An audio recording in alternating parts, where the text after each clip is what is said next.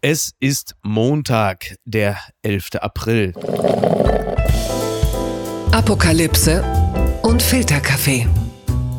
Die frisch gebrühten Schlagzeilen des Tages. Mit Mickey Beisenherz. Einen wunderschönen Montagmorgen und herzlich willkommen zu Apokalypse und Filterkaffee. Und auch heute blicken wir ein wenig auf die Schlagzeilen und Meldungen des Tages. Was ist wichtig? Was ist von Gesprächswert? Worüber lohnt es sich zu reden? Und ich freue mich sehr, dass er wieder bei uns zu Gast ist. Er ist Autor, er ist Kreativer, er ist Podcaster, er ist, ähm, ja, was, was ist er? Ein, ein Connoisseur. Er ist der äh, Wolfram Siebeck der Generation Ach, was weiß ich. Er ist aber vor allen Dingen der Mann, der die Mutter von Thomas Schmidt zur goldenen Rouladenkönigin gemacht das stimmt hat. Wohl. Und Schande über das äh, Spirituosengewerk gebracht hatte mit seinem fürchterlichen Rat, Limoncello in den herrlichen Negroni zu geben. Ich weiß nicht, was den Mann geritten hat, aber er wird es mir möglicherweise heute erklären.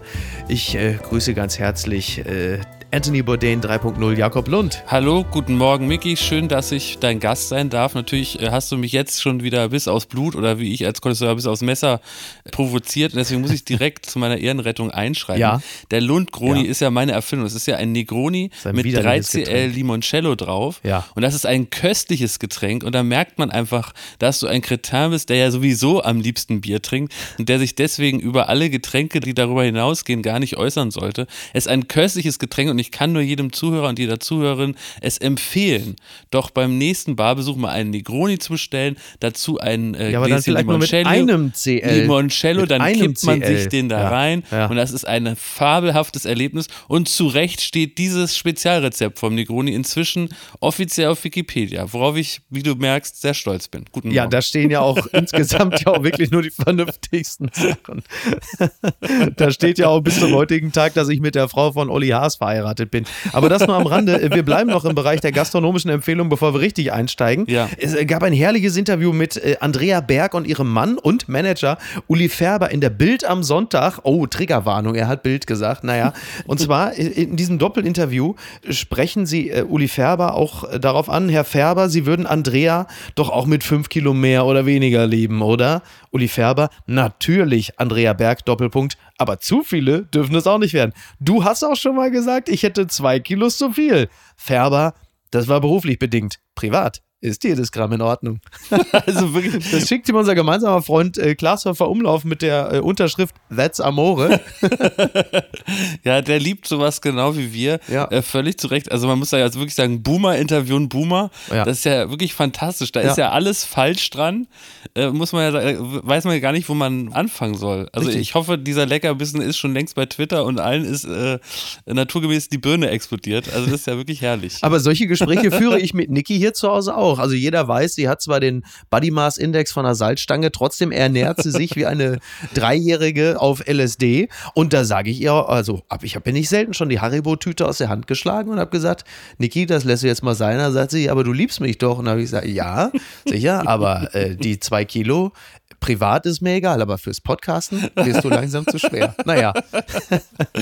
alles aber Liebe, das, aber alles Gute. Ist das, nicht, ist das nicht wahnsinnig charmant? Also das, privat ist das wirklich okay, aber beruflich, wie soll denn Andrea Berg so jemals wieder bei Giovanni Zarella auftreten, wenn auch nur zwei Kilo zu viel sind? Die ganze Karriere von Andrea Berg ist ja bekanntermaßen auf das Äußere ausgelegt. Die Schlagzeile des Tages.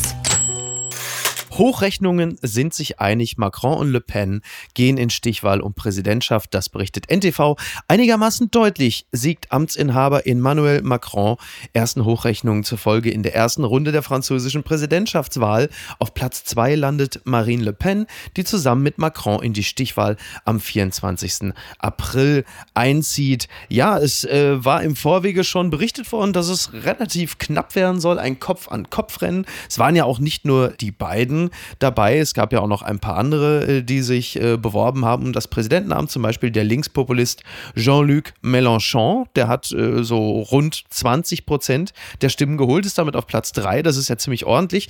Der rechtsextreme Publizist Eric Zemmour, der im Vorwege ja auch, über den wurde ja auch extrem berichtet, weil gegen den ja, Marine Le Pen so eine Art Katrin Göring-Eckert gewesen ist, der hat dann tatsächlich doch deutlich abgeschlagen gelegen mit nur so, sagen wir mal, rund 8 Prozent. Also es ist jetzt die Vollkatastrophe noch nicht eingetreten, aber dann nun doch das, was man erwartet hatte. Und jetzt ist Macron liegt so bei knapp 30 Prozent und äh, Marine Le Pen so bei rund 24, so in, um den Dreh ja. herum.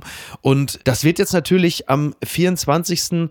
April wird es spannend. Also ich bin ja für mehr Frauen in Führungspositionen, aber so weit muss man ja jetzt also als Ideologe auch nicht unbedingt gehen, dass man das jetzt unterstützt. Nee, also das kann man vielleicht mal so ganz grob zusammenfassen. Das wäre jetzt der falscheste Zeitpunkt aller Zeiten ja. für Marine Le Pen. Also niemals würde man sie sich äh, in einer Machtposition oder als Präsidentin wünschen, aber jetzt gerade umso weniger. Sie ist ja bekanntermaßen per Du mit Putin. Mhm.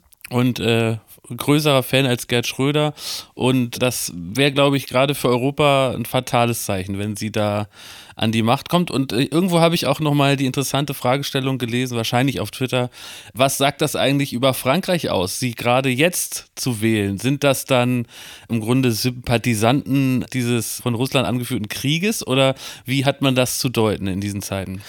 Die Wahrheit ist ähm, eine etwas andere, so wie ich das äh, wahrgenommen habe. Und zwar ist es relativ simpel. Und zwar interessiert die Franzosen der Krieg in der Ukraine deutlich weniger als uns hier in Deutschland. Also Aha. am Anfang konnte Macron noch so ein bisschen als Leader glänzen und als starker Führer Europas. Aber es hat sich doch wieder viel mehr auf das Innenpolitische konzentriert, auf das Thema Kaufkraft, auf das Thema Inflation, auf das Thema soziale Ungerechtigkeit. Und da kann natürlich Marine Le Pen punkten, die äh, mit äh, völlig absurden Steuergeschenken punkten will, die den in Anführungsstrichen kleinen Mann stärker in den Fokus rückt und das verfängt dann halt dann doch bei einigen.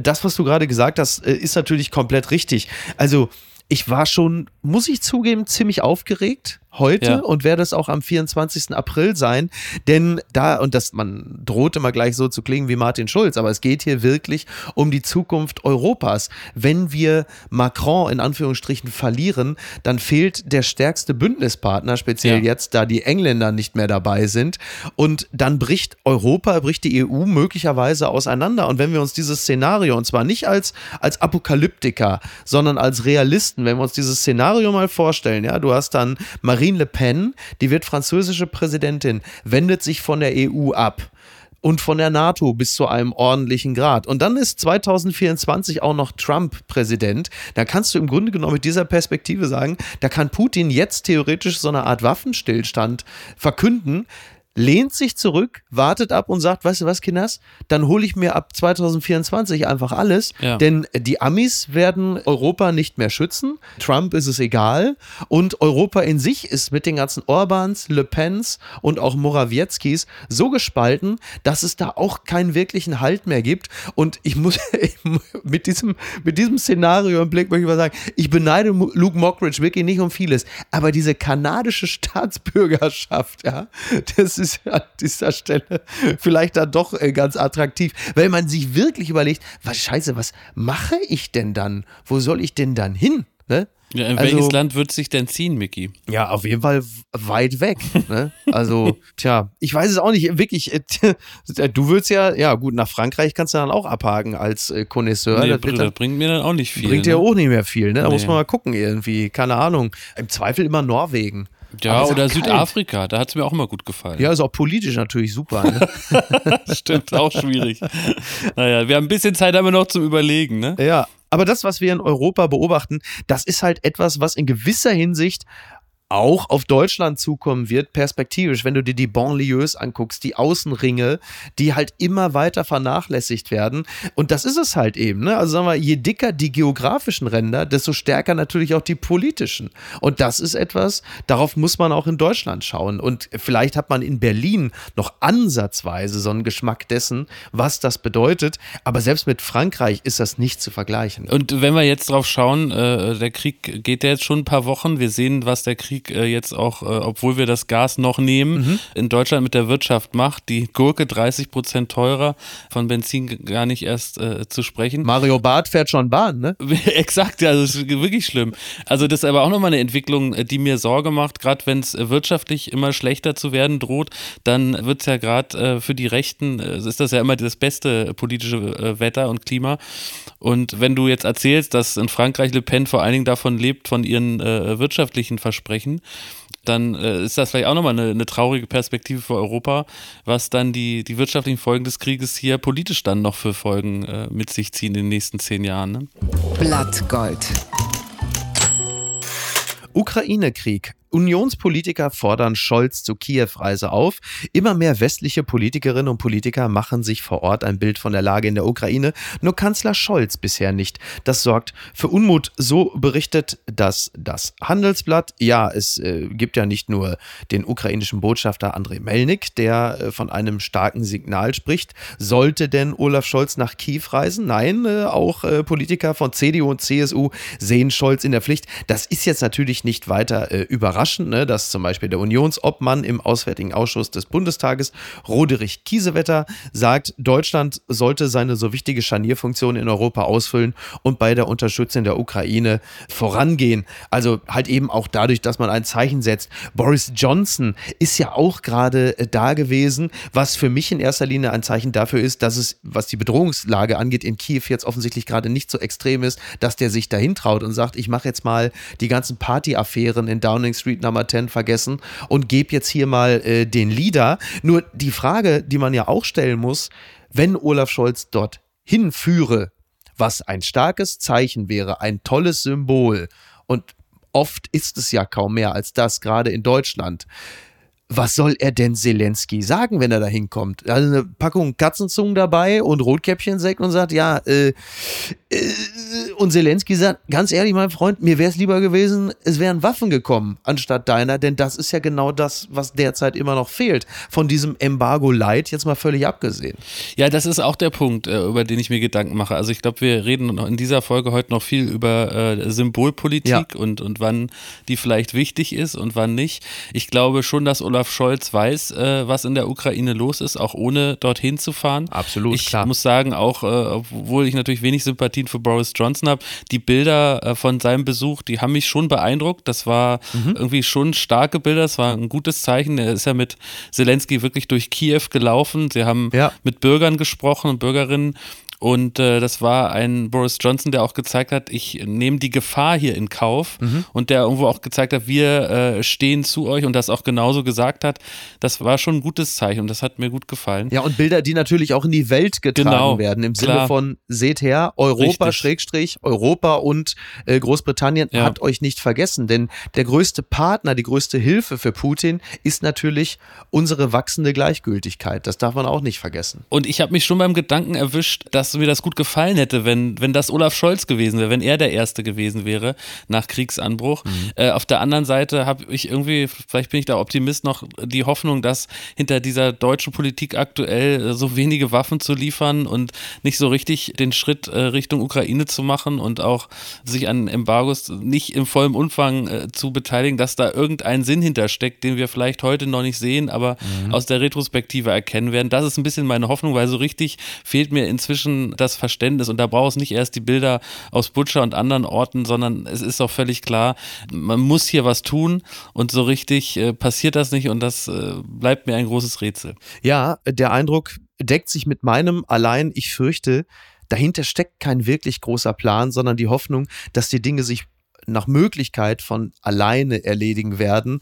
Und das, was man bereit ist zu geben, also die berühmten 5000 Helme, ein paar, Klammer auf, veraltete, Klammer zu, Waffensysteme und immer noch das, was fehlt, dass das reicht, plus halt eben dieses Embargo. Und wenn wir uns nochmal an die Wucht der Worte erinnern, 27. Februar, Zeitenwende, ja. dann ist das, was ich gerade sehe, ja so eine Zeitenwende, Wende. So, dass, dass man jetzt schon langsam wieder davon zurücktritt und sagt, naja, vielleicht geht es ja auch mit weniger. Und ich ich will jetzt nicht die ganz große Keule auspacken mit Schande und Schämen und peinlich, aber es ist halt bis jetzt relativ dürftig. Ich bin auch langsam der Ansicht, dass Scholz mittlerweile lieber mit Putin telefoniert als mit Zelensky, weil von Putin wird er wenigstens nicht angeschrien. Zelensky, wenn du da ans Telefon gehst, der ja. sagt natürlich sofort, sag mal, Alter, ja. was ist los? Ja. Wo sind die Waffen? Was ist mit dem Embargo? Wann helft ihr uns? Ich glaube, da sind die Gespräche mit Putin wahrscheinlich äh, entspannter, zumal er dann gar nicht großartig reden muss, weil Putin vermutlich erstmal drei Stunden vor sich hin monologisiert und du in der Zeit dir einen Kaffee machen kannst, so wie Klaas, wenn er mit euch podcastet.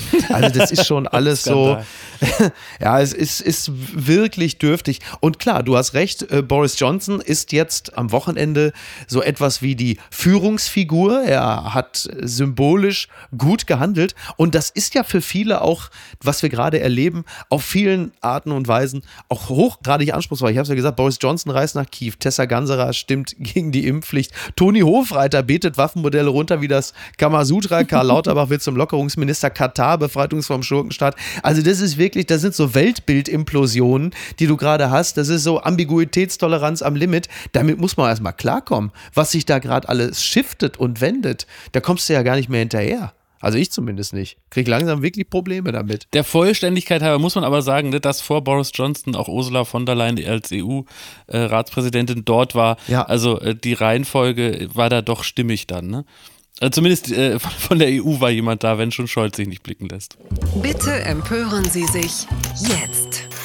Anne Spiegel hochemotional. Ich möchte mich entschuldigen. Da sei natürlich schon die ersten, man kann sich nicht entschuldigen, man kann nur um Entschuldigung bitten. Das möchte ich auch der Berliner Morgenpost sagen. Wobei, wie Anne Spiegel, also die Bundesfamilienministerin, wie sie sich ausgedrückt hat, das konnte man ja bei Phoenix hören.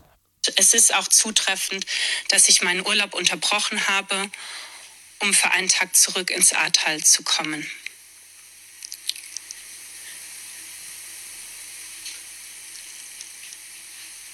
Jetzt überlege ich gerade noch, ob ich irgendwas. Jetzt muss ich es noch irgendwie abbinden. Ich, ähm, ich möchte mich für die Fehler ausdrücklich entschuldigen. Danke. Ja, danke. Da hätte man der Familienministerin, das ist sie ja noch, vielleicht sagen sollen, dass es sich dabei um eine Live-Übertragung handelt. Ja. Und das ist natürlich. Da wird selten geschnitten. Ja, da wird. das ist richtig. Also, das ist der unglückliche zwischenzeitliche Schlusspunkt einer alles in allem sehr, sehr unglücklichen Performance, die äh, mit der Flut im Ahrtal begonnen hatte, die äh, sie als damals noch Umweltministerin von Rheinland-Pfalz äh, begleitet hat für eine Weile. Dann ist sie allerdings für vier Wochen in den Familienurlaub geflogen. Und weil das halt eben ruchbar wurde, ist sie vor die Presse getreten und hat um Entschuldigung gebeten, wie wir gerade gehört haben, nahm halt eben an, das Ganze wird aber jetzt nochmal entsprechend geschnitten und man sah ihr dann live dabei zu, wie sie dann das Statement abgab. Und dann aber halt eben auch sagte, das müssen wir jetzt irgendwie abbinden. Und das erinnert natürlich ganz unangenehm an ihre Zeit als Umweltministerin in Rheinland-Pfalz, in der sie die eigenen äh, Versäumnisse ja auch schon intern so versucht hatte zu verkaufen, dass sie sagte, wir müssen es nach außen hin auf jeden Fall so verkaufen, dass wir alles getan haben, um immer Herr der oder Frau der Lage zu sein und jetzt bitte noch gendern. Und jetzt das, das ist natürlich einfach,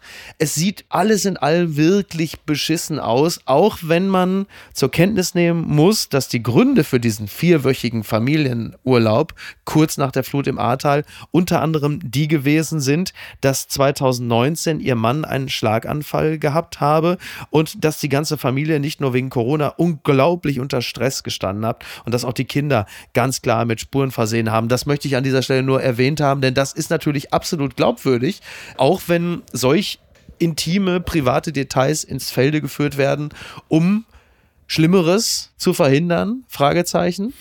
Naja, irgendwie, es berührt mich schon, muss ich sagen. Ne? Also, mhm. wir haben es ja hier offenbar mit, erstmal mit einem Menschen zu tun, der sich in einer Situation wiedergefunden hat. Einmal dieser schrecklichen Katastrophe im Ahrtal und auf der anderen Seite der Frage, wie kann ich denn auch meiner Familie gerecht werden? Also, wie werde ich dem Job als Ministerin und mhm. dem Job als äh, Teil einer Familie gerecht, unter dem Vorzeichen, dass der Mann wohl irgendwie dringend urlaubsbedürftig war, ja. vier Kinder sowieso sind, gerade in Corona-Zeiten. Und an dieser Aufgabe ist sie, muss man ja jetzt konstatieren, irgendwie gescheitert. Sie hat ein unglückliches Bild abgegeben, nicht vor Ort zu sein, sondern in der Provence. Genau. Und das hat einen faden Beigeschmack. Ich fühle trotzdem so ein bisschen äh, mit der Frau, weil ich hier auch sehe, dass die Wahrscheinlichkeit zu scheitern und hier falsche Entscheidungen zu treffen irgendwie vielleicht groß war, weil ich eben auch das Bedürfnis verstehe, Mensch, jetzt hast du da irgendwie vier Wochen Urlaub, ja. Politikerleben ist hart, dann machst du den halt. Aber jetzt auch mit dieser äh, Pressekonferenz hinten raus muss man sagen, ihr fehlt es einfach ganz gehörig an Medienkompetenz. Also, ja, total. Also sie sendet Bilder aus und selbst in der Entschuldigung sendet sie Bilder aus, die einfach sehr tapsig wirken. Und die, ich kann nicht beurteilen, ob sie eine kompetente Politikerin ist, aber so wie sie sich gerade darstellt, gibt sie ein fatales Bild ab. Und ich muss leider sagen, diese Entschuldigung, diese verholperte, die, die setzt dieses Bild noch fort. Ne? Klar, absolut. Ja, exakt. Vor allem mit dem Satz, das müssen wir jetzt noch abbinden, was natürlich schon wieder eher so fast kalt und technisch ja. wirkt, wenn es darum geht, eigentlich aufrichtig sich ins Herz schauen zu lassen. Wobei sie, sie macht keinen kühlen Eindruck. Nein, sie wirkt sehr angefasst. Das sie stimmt. wirkt sehr angefasst und sie wirkt, äh, also tatsächlich würde ich sagen, es tut mir leid, aber irgendwie überfordert von der Situation. Sie hat einen mhm. ganz trockenen Mund und sie ist angespannt und aufgeregt und sie fühlt sich unwohl in der Situation. Ja ja, aber irgendwie, weiß nicht, also wenn man jetzt sagt, ich äh, gehe jetzt raus und entschuldige mich, ich muss den Fehler äh, einordnen und gut machen, dann dafür war dieser Auftritt jetzt nicht gut geeignet. Nein, tatsächlich nicht. Speziell, wenn auch der Vorwurf im Raum steht, dass das Performative auch immer irgendwie äh, ganz oben angesiedelt ist und das Interesse daran, wie komme ich jetzt rüber? Da ist ein Satz wie, jetzt muss ich das noch abbinden, natürlich äh, ausgesprochen unglücklich. Und nicht, nicht nur Friedrich Merz fordert jetzt den Rücktritt, ist ja klar, auch die Opposition will ja irgendwie punkten und will ja auch das eigene Profil schärfen. Da bietet sich so etwas natürlich an. Das größte Ei hat Anne Spiegel aber eigentlich eine Kollegin von den Grünen gelegt, nämlich Grünchefin Mona Neubauer in NRW.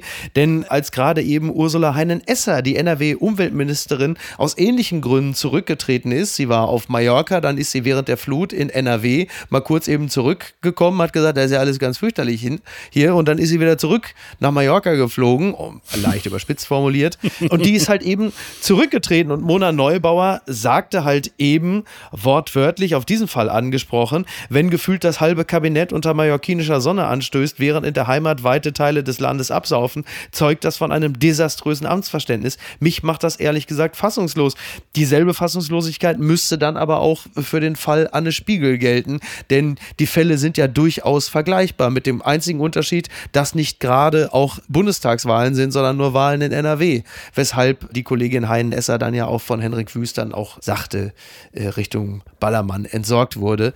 Ich quasi, und da stimme ich dir total zu, was total nachvollziehbar und richtig ist, ist, dass Politiker nach diesem unglaublichen Knochenjob, unter anderem Bundestagswahl, dass die vier Wochen Urlaub gebrauchen können, ja. das steht völlig außer Frage. Das sei ja. ihnen auch gegönnt. Aber da ja nun in der Politik speziell halt eben auch ganz viel Symbolik eine Rolle spielt, Haltung, Performance, ist ist das natürlich wahnsinnig beschissen gelaufen, keine Frage. Aber jetzt mal eine andere Frage, Jakob, wenn man so knietief im Skandal ist, ne, dann wäre mir aber die Provence jetzt auch bedeutend lieber als so was Profanes wie Mallorca. Ne? Also ich möchte ja auch lieber äh, gehasst werden, äh, als jemand, der inmitten von Lavendelfeldern mein Wein im La Rocher-Glas schwenkt, als jetzt äh, so zwischen Klinsmann-Trikots äh, in einem Eimer. Das muss man auch sagen. Mallorca ist einfach zu provinziell für Typen wie dich und mich. Du würdest doch auch lieber einen handfesten Skandal irgendwo zwischen Lavendelfeldern haben, ne? Oder in der Toskana und nicht ja, irgendwo da äh, unweit ja. vom Megapark. Ja, das stimmt. Also da, ja, du hast recht. Also allein das Label Mallorca ja. ist für einen Skandal direkt ja. hat einen prolligen Beigeschmack. Also ja, ich sehe mich da auch eher im eigentlich Lavendel, alles, ne? Lavendelfeld. Wobei ich sagen muss, ich also Tod die Weine, auf Mallorca die, und so, das die, will man. Die Weine in der Provence, äh, die sind jetzt kein Skandalwert. Von dem bin ich nicht so großer Fan. Da würde ich doch eher zum mallorquinischen Yerbas greifen. Ah. Ähm, aber doch, du hast recht, den Skandal, äh, den nehme ich dann doch auch lieber in der Provence. Trinken auf Mallorca, aber sterben in der Provence. So ist das es. Das ist doch, ne, oder? Ja. Ganz weit vorne. heute ist Gesundheitsministerkonferenz. Das berichtet äh, nicht nur der Deutschlandfunk. Der hat äh, nämlich mit Karl-Josef Laumann, dem Gesundheitsminister von NRW, am Telefon am 8.4. ein Interview zum Thema Impfpflicht gemacht. So, und dann hat Karl-Josef Laumann, äh, der Kordbuchsensaurus, das alte Urvieh, hat dann dem Deutschlandfunk ein Interview gegeben und sprach halt eben auch über die vergurkte Impfpflicht im Bundestag, die Abstimmung. Er sagt, er war für die Impfpflicht, um nicht ungeschützt in den Herbst zu stolpern. Er sagte aber auch, die Ampel sei handlungsunfähig und er sagte auch, die Isolation von Lauterbach äh, war mit den Gesundheitsministern nicht vernünftig abgestimmt worden. Aber jetzt kommt allerbeste. Originalzitat, ich glaube nicht, dass wir noch zu einer Impfpflicht kommen.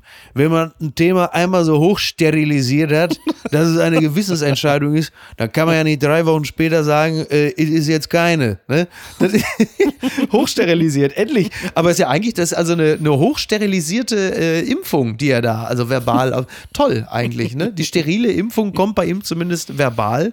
Man muss ihn ja einfach lieben, oder? Man muss ihn einfach lieben. Karl-Josef Laumann. Na, ich ja. habe vor allem vor jeder Reporterin und jedem Reporter Respekt, der ihn aus nächster Nähe Serie interviewt, weil ja. mir fällt immer auf, der hat so einen Knopf am Hemd, ja. der so wirklich auf dem praktisch Zenit seiner Wampe ist und der ist immer so unter Spannung, ja, dass ich wirklich mir Sorgen mache um jeden, der ihm da zu nahe kommt, dass der dem irgendwann so ins Auge abplatzt. Oh mein also, Gott. dass dieser Knopf einem ja. gegenüber sich in die Stirn bohrt oder eben ins Auge.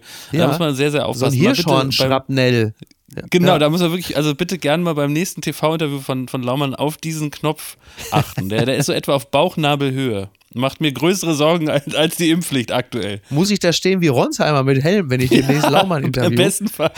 Im besten Fall. Aber ist das, ist das eine Stelle. Erwartung, die wir an unsere Politiker haben können, dass sie mit, mit Fachworten firm sind? Du, also nachdem ich festgestellt, jetzt mal zu überspitzen. nachdem ich festgestellt habe, dass Kai-Josef Laumann vor ungefähr zwei Monaten mit einiger Überraschung festgestellt hat, dass Omikron und Corona sich über die Luft überträgt, äh, bin ich, was, was die Begriffe so äh, Bruno Labbadia-artige Begriffe wie Hochsterilisieren angeht, schon deutlich milder. Fachlich könnte er nochmal so ein bisschen boostern, sag ich mal. Fachlich könnte er boostern. Der Fachlich Gaio. mal zur vierten Impfung gehen, ne? Ja, übrigens an dieser Stelle ja. sei nochmal angemerkt, in Shanghai ist ja immer noch Lockdown für 26 Millionen Menschen. Die haben Hausarrest, also sie verfolgen ja wirklich diese, diese Zero-Covid-Strategie und man möchte wirklich nicht mit einer Person dort tauschen. Es gibt fürchterliche Szenen, äh, wie nicht nur der Spiegel berichtet, also trotz Staatszensur gelangen Handyaufnahmen aus Shanghai ins Netz. Sie zeigen totgeprügelte Hunde, zugeschweißte Wohnungstüren und erste Proteste. 26 Millionen Menschen unter äh, Hausarrest. Kinder, die über Wochen von ihren Eltern getrennt sind, die in übergroßen Schutzanzügen, Mutterseelen alleine über die Straße laufen und wirklich teilweise dystopische Szenen. Da gibt zum Beispiel ein Video tatsächlich, wo Staatsbedienstete eine Wohnungstür zuschweißen, aber dann dieses andere Video, wo Menschen auf einen Balkon treten und dann fliegt eine Drohne durch diese riesigen Wohnviertel und die Drohne, über die Drohne kommt dann zu den Menschen, die auf dem Balkon stehen und teilweise um Nahrung flehen, sagt die Drohne mit so einer Roboterstimmung, liebe Anwohner, liebe Freunde, bitte folgen Sie im Lockdown strikt den Anordnungen der Stadtverwaltung. Bitte zügeln Sie das Bedürfnis Ihrer Seele nach Freiheit. Öffnen Sie nicht das Fenster. Singen Sie nicht. Ihr Verhalten birgt die Gefahr, Viren zu übertragen. Äh, das ist ja nun wirklich kein Wunder, dass Charlie Brooker keine Lust mehr hat, neue Staffeln von Black Mirror äh, zu produzieren, ja. weil also die Realität hat ja früher die Satire überholt, jetzt mittlerweile rast sie sogar an der Dystopie vorbei. Ich weiß nicht, wie es dir bei all diesen Bildern geht, die uns äh, so links und rechts erreichen. Ich empfinde mittlerweile vor allem nur noch Demut und Dankbarkeit. Ja. Ja, es, also es fand ich auch eine unglaubliche Meldung. Auch so schwer, sich das vorzustellen, weil es ja eben auch in dem Fall ganz ungewöhnlicherweise ganz wenig Bilder gibt, dank der äh, chinesischen Zensur. Und die wenigen Videos, die man sieht, du hast ja eins beschrieben, also da ist man wirklich fassungslos, weil es ja wirklich absurd ist, dass man Leute so praktisch zu Hause einsperrt, luftdicht und verhungern lässt, weil man Angst hat vor einem Virus. Das ist ja nochmal die ganze Debatte so absurd auf die mhm. Spitze getrieben. Also es ist kaum noch zu glauben muss. Und das Ganze hat ja irgendwie zu tun mit dieser großen Superwahl, ne? Und der Tatsache, dass man irgendwie so tun möchte, als hätte man in China Corona gänzlich besiegt. Mhm. Das ja, ist ja auch völlig absurd. Ne? Und das Gegenteil ist der Fall. Also die Neuinfektionen steigen trotzdem. Also wenn es darum geht, äh, ob man nicht bei irgendwelchen Modellen nicht auch mal nach China blicken könnte, sollte man sich immer diese Dinge vor Augen führen. Ja. Und mir ging das dieser Tage eh so. Also ich denke wirklich so, nimm Shanghai, Paris, Tel Aviv, Butscha, Kramatorsk, Kabul, ja sogar Byron Bay, wenn du die Überschwemmungen siehst. Ich frage mich mal, ist uns eigentlich wirklich klar, was für ein unglaubliches Glück wir haben, hier zu leben, in diesem vielleicht sehr langweiligen, aber dann doch im besten Sinne unaufregenden Deutschland. Das denke ich mir gerade so in diesen Tagen, ob man sich wirklich in seinem tiefsten Inneren darüber klar ist, was für ein unglaublicher Segen das ist, in dieses Land hineingeboren zu sein. Das hat mich überrascht. Polizeieinsatz in Hanau. Schaffner wirft Mario Barth aus dem Zug. Das berichtet T-Online. Im Zug auf dem Weg nach Frankfurt kam es zu einem Zwischenfall, verursacht von Mario Barth. Der Comedian wurde von der Polizei aus dem Waggon geführt, musste die Strecke mit dem Taxi zurücklegen. Was war ja. passiert? Es kann sein, dass das, das, das, das letzte Video ist, was ihr von mir seht, scherzt Mario Barth in einem fast 45-minütigen Clip, den der Comedian mit seinen Fans auf Facebook teilt. Facebook? Naja, gut. Kurz zuvor war er mit dem Schaffner eines Zuges Richtung Frankfurt aneinander geraten, weil der TV-Star seine Maske wohl nicht richtig trug. Zwischen den beiden kam es zur Diskussion. Der Zugbegleiter rief daraufhin die Polizei. Bart musste den Zug verlassen. Das konnte man in diesem Video dann alles sehen. Dann sagt der Polizist, uns ist mitgeteilt worden, dass sie im Zug keine Maske anhatten. Dann sagt Mario Barth, ja, die ganze Zeit hatte ich eine an, aber wenn ich trinke. Ja, und dann hat Mario Barth hat sich offensichtlich mit dem Schaffner angelegt, weil er die Maske in diesem Facebook-Video dann nicht die ganze Zeit getragen hat. Und dann musste er diesen Zug verlassen. Da wurde die Polizei gerufen, weil der Schaffner wohl dieses Facebook-Video, den Livestream gesehen hat, in dem Mario Barth einfach die ganze Zeit ohne Maske geredet hat. Dann hat er die, die Bullen gerufen. Ja. Und Zitat Mario Barth weil ich das Video gemacht habe ohne Maske. Das hat er dann gesehen, sonst wüsste er ja nicht, dass ich ein Live-Video gemacht habe. Ne? Der wird das dann gesehen haben. Ich, ah, der findet mich scheiße. Der findet, ah, der vielleicht findet seine Freundin mich lustiger als ihn. Ja, da war er sauer. So. Also Männer sind Schweine, Schaffner aber auch. Neues Programm, ja. Also ich glaube auch, dass Neue die Programm, nächsten zehn Jahre werden wir von ja. Mario Barth noch viel über die Bahn hören. Ja, also Wahnsinn. das ist sicher. Ja. Das ist der Kollateralschaden dieser Aktion. Also ich bin großer, großer Beobachter mhm. von Mario Barths ja. Instagram-Videos ja. in den letzten Wochen. Ja. Und also muss wirklich sagen, das wird natürlich keine Sau mehr jetzt glauben, aber das Gefühl, äh, da braut sich was zusammen. Mhm. Weil Mario im Grunde kein freundliches, lebensbejahendes, optimistisches Wort mehr hat seit Wochen, sondern es ist ein einziges Genörgel Nörgel und Gewutbürger. Ja. Er ist irgendwie so der ja. Deutschlands erster Wutbürger und gefällt sich auch zunehmend in dieser Rolle. Milliardär. Er ist Deutschlands genau, erster Wutmilliardär. Wutmilliardär. Und du siehst ihn immer in irgendwelchen Porsches oder Ferraris mhm. sitzen, weil da spielen meistens diese Videos. Ach so, und okay. wie er dann also wirklich leidenschaftlich über irgendeine Scheiße herzieht und nörgelt und meckert. Ja. Und das habe ich mit großer Faszination also die letzten Wochen verfolgt. Okay. Und jetzt eben also äh, der Peak, diese Nummer im ICE. Ich glaube, dass es praktisch, ja, wie soll man sagen, symbolisch den richtigen getroffen hat. Ja. Also, weil Mario Barth, glaube ich, keine Gelegenheit ausgelassen hat, nochmal zu sagen, dass dieses ganze Maskending also eine einzige äh, Schikane ist und dass das alles dumm ist. Ja.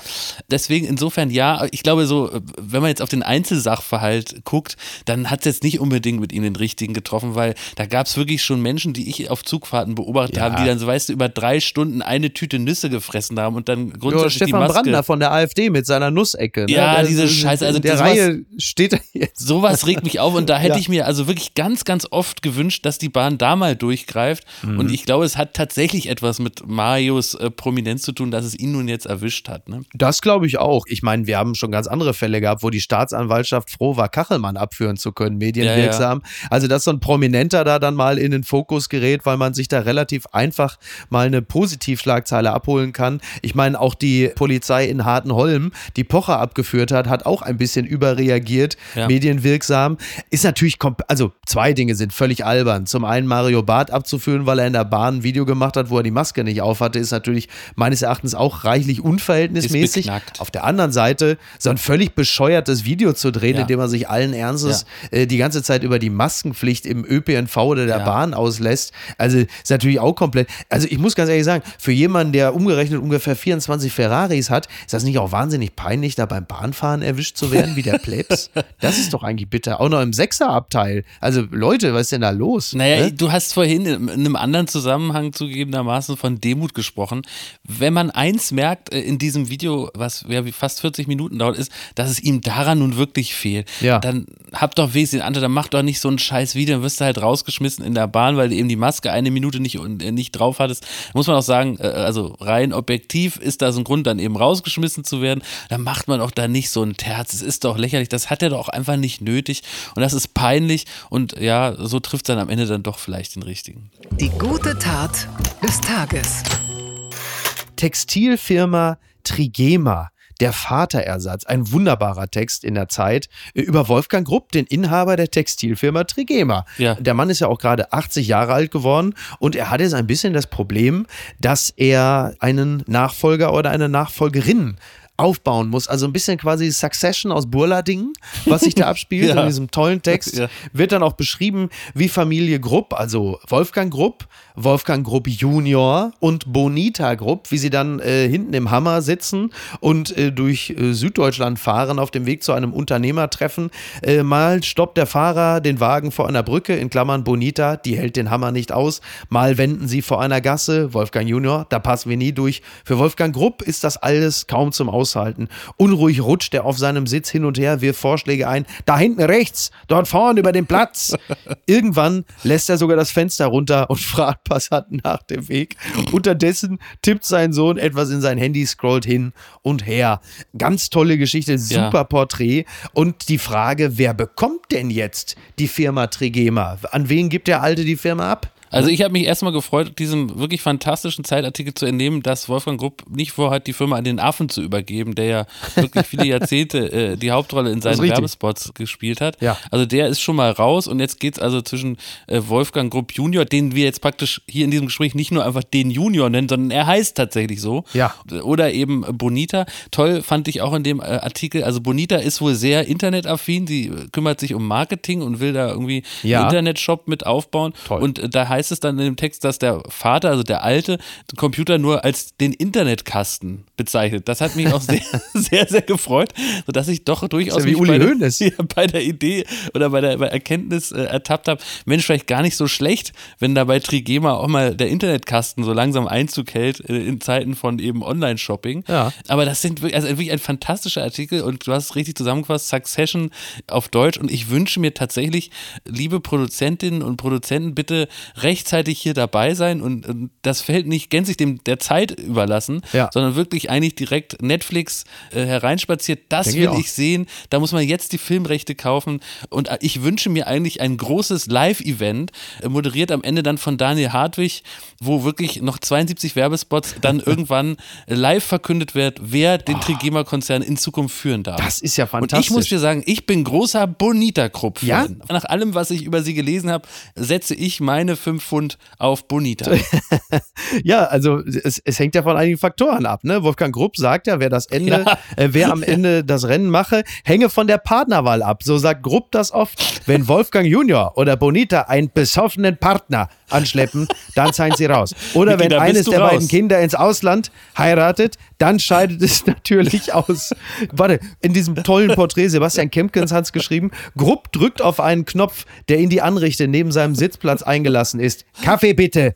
Dann zündet er sich eine Lord Extra an. Eine Zigarette pro Tag raucht er ja. immer nach dem Mittagessen. Das ist so unglaublich gut. Übrigens, äh, Wolfgang Junior das Kind Wolfgang Junior zu nennen, das äh, lässt natürlich auch immer tief blicken in die Persönlichkeitsstruktur. Echt? Wusstest du? dass George Foreman acht Söhne hat, die alle George Foreman heißen? Ja George Foreman der erste, George Foreman der zweite. Ja, ist kein Scheiß. Also ist kein wenn Scheiß. der zur Therapie geht, dann wird das nicht so eine teure Nummer. Also da kann man sich, glaube ich, recht schnell auf, auf ein Fazit einlassen. Also wirklich toller Artikel. Man, man, man ist wahnsinnig amüsiert. Auch allein die tolle Info, dass Wolfgang Krupp morgens und mittags Müsli ist, damit das nicht zu schwer ist ist die Speise, äh, um danach noch zu arbeiten. Denn darauf ist sein ganzes Leben ausgerichtet. Auch gut eben, wie du sagst, also der Partner sollte nicht im Ausland sein. Ich habe dann sehr gehofft, dass es dann äh, praktisch der Grund dafür ist, dass praktisch nicht die Gefahr droht, dass der Sohn oder die Tochter dann auch mit ins Ausland geht. Also ich hoffe, es ist, verbirgt sich nicht einfach nur ein Ausländerhass. Das wäre jetzt irgendwie traurig. Ganz weit vorne.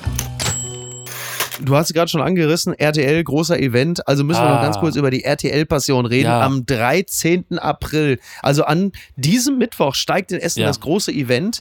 Die RTL-Passion mit Alexander Klavs als Jesus, Martin Semmelrogge als Barabbas, Henning Baum als Pontius Pilawa und äh, vielen weiteren. Thomas Gottschalk, mein Lieber, als Erzähler. Ja. Und ihr habt ja das sogenannte Judas-Projekt. Also das heißt, ihr Genau. wollt, dass Menschen aus Essen im besten Falle, die jetzt schon sehen, wie der aufgebaut wird, wie geprobt wird, die Ja. euch stecken, was da los ist. Habt ihr, äh, hast du Informationen für Ja. mich? Also Miki, ich muss das vervollständigen. Baywatch Berlin ist ja der einzige offizielle Partner-Podcast zur Das ist zum richtig. TV-Ereignis des Jahres der Passion Christi auf RTL. Ja. Und äh, als dieser Partner-Podcast sind wir im Grunde der Countdown und ja das Beiwerk zur TV-Show. Und äh, wir haben eben aufgerufen, äh, sei unser Judas und versorge uns mit Informationen, Ja. denn das Ganze findet ja unter freiem Himmel im Zentrum Essens statt. Eben. Und da habe ich ganz viele verschiedene äh, fantastische Meldungen bekommen, angefangen von einer äh, jungen Frau, die Thomas Gottschalk in einem Essener Hotel an der Bar gesichtet hat. Oh. Also Gottschalk ist da. Äh, heute am Tage findet wohl die Generalprobe statt und ich freue mich da Aber Gottschalk hat in der Hotelbar gesagt, hey Sie, junge Frau, Sie sind versehentlich an mir vorbeigelaufen. Ja, ich bin's hier. Also heute findet die Generalprobe statt, da Toll. erwarte ich dann auch wieder gutes Material. Probenageln. Probenageln mit Genau, Jesus. sowas wird es sein. Und wir haben ja gemutmaßt in der letzten Baywatch-Folge, dass die Bauarbeiter, die die Bühne bauen, das müssen Heiden sein. Und genauso ähm, hat es sich auch herausgestellt, denn sie haben sogar am Tag des Herrn, am Heiligen Sonntag an der Bühne gebastelt und gefriemelt. Also RTL ist da wirklich äh, streng nach den Worten Jesus unterwegs. Wurden Scientologen Ähm, perfekt. gecastet für die Bauarbeiten. genau so ungefähr. Feinste Heiden haben die Bühne gebaut. Also es, ist alles, es läuft alles nach Plan. Wir freuen uns wie verrückt, oder? Das kann doch nur gut werden. Ah, das wird großartig. Also, ja, also ich, ich kann meine Freude kaum in Worte fassen, so aufgeregt bin ich. Und was schreibt eigentlich die Bild? Post von Wagner. Lieber Boris Becker, es hat mir das Herz Natürlich. gebrochen, dich so zu sehen. Vor Gericht, in einem Glaskasten, wie in einem Museum. Da der Neandertaler mit der Keule, hier das Urvieh mit dem Tennisschläger. Homo erectus, Homo sapiens, Homo victus, der siegende Mensch. Wie der Urmensch das Mammut erlegt hat, bist du für uns da rausgegangen, die Siege zu holen. Deine Triumphe waren unser aufrechter Gang. Du brachtest uns in unserer dunklen Fernsehhöhle das Feuer. Doch die Flammen, die uns brachtest, versenkten dir das rotblonde Fell. Die Bäckerfaust wurde zur aufgehaltenen Hand. Du hast gelogen, betrogen, Menschen um Millionen geprellt. Wem du die Hände geschüttelt hattest, musste danach überprüfen, ob die Uhr noch am Handgelenk ist. Oh, meine Ein Güte. Betrüger, der König der Halbseide, das greise Mütterlein vor Kram gebeugt in der verpfändeten Hütte. Ich mag dich. Für einen, der seit fast vier Jahrzehnten der 17-jährige Leibener ist, sollte ewiges Jugendstrafrecht gelten. Du gehörst nicht hinter Glas. Du gehörst nicht hinter Gitter. In meinem Herzen liegt ein englischer Rasen, über den du auf ewig hechten wirst. Hechte, Bobbele, hechte, dein Franz Josef Wagner. Ich habe mir gerade vorgestellt, das wäre der Richterspruch gewesen. Ich hatte am Freitag 1000 Euro gewettet, dass Wagner heute am Montag Ja. lieber Boris Becker schreibt. Und ich habe leider verloren. Ich musste es selber schreiben. Ach nein, Das ist echt. nix. Ach, das ist, ist kein echter Wagner. Und da, da wäre ich Nein, dir aber auf, auf den sogenannten Leimen gegangen. Also das, das heißt, ach, das ist kein echter Wagner. Nein, nein, ich musste es selber machen. Leider. Ich hätte es schwören können. Oh Mensch, ja, ich bin, bin fasziniert und begeistert. Sehr gut. Ah, ja. Aber so haben wir uns wenigstens noch ein bisschen amüsiert. Mein lieber Jakob, ich danke dir ganz herzlich. Wir sind äh, geistig verbunden am Mittwoch, wenn Ja. irgendwo auf der Rüttensteider Straße die RTL-Passion mit Alexander, Alexander Klaas ans Kreuz genagelt wird und man plötzlich feststellt, hoppala, die Sicherheitsleute sind dieselben, die damals bei Alec Baldwin. Naja, auf jeden Fall ähm, ist es das für heute gewesen. Ich äh, grüße dich äh, von Herzen. Ich freue mich, wenn du demnächst wieder bei uns zu Gast bist. Meiner Lieblingsschwägerin Tanja möchte ich noch ganz herzlich zum Geburtstag gratulieren. Dickes Küsschen. Ach, da schließe ich Alles an. Gute zum Geburtstag. Alles Liebe, Ne? alles Gute. Von Tanja. Jakob auch. Und Jakob, mach's gut. Ich hab dich lieb. Bis zum nächsten Mal. Mach's gut, Ciao. Miki. Ich, ich empfinde es als Affront, dass ich nicht mehr erzählen darf, was Wahlpimmel mit Loch Ness zu tun hat, aber das mache ich dann einfach in meinem eigenen Ja, doch, Podcast. doch, das, das Nix. musst du noch nein, kommen. Schick's noch nein, hinterher. bin Komm, sag's noch, komm, sag's noch. Nein, eben. das mache ich nicht, möchte ich nicht. Das mache ich bei Baywatch Berlin. Da werde ich mir richtig in eine halbe Stunde Zeit nehmen und äh, das ausführlich äh, darlegen. Mist. Okay, also wenn Sie wissen wollen, was Wahlpimmel mit was womit zu tun haben? Loch Ness. mit Loch Ness. Deshalb und aus vielen weiteren Gründen. Baywatch Berlin. Bis denn. Ciao. Danke, Ende.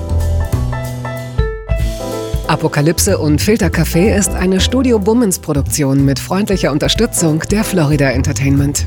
Redaktion Niki Hassania. Executive Producer Tobias Baukhage. Produktion Hanna Marahiel. Ton und Schnitt Niki Fränking. Neue Episoden gibt es immer montags, mittwochs, freitags und samstags. Überall, wo es Podcasts gibt. Stimme der Vernunft und unerreicht gute Sprecherin der Rubriken Bettina Rust.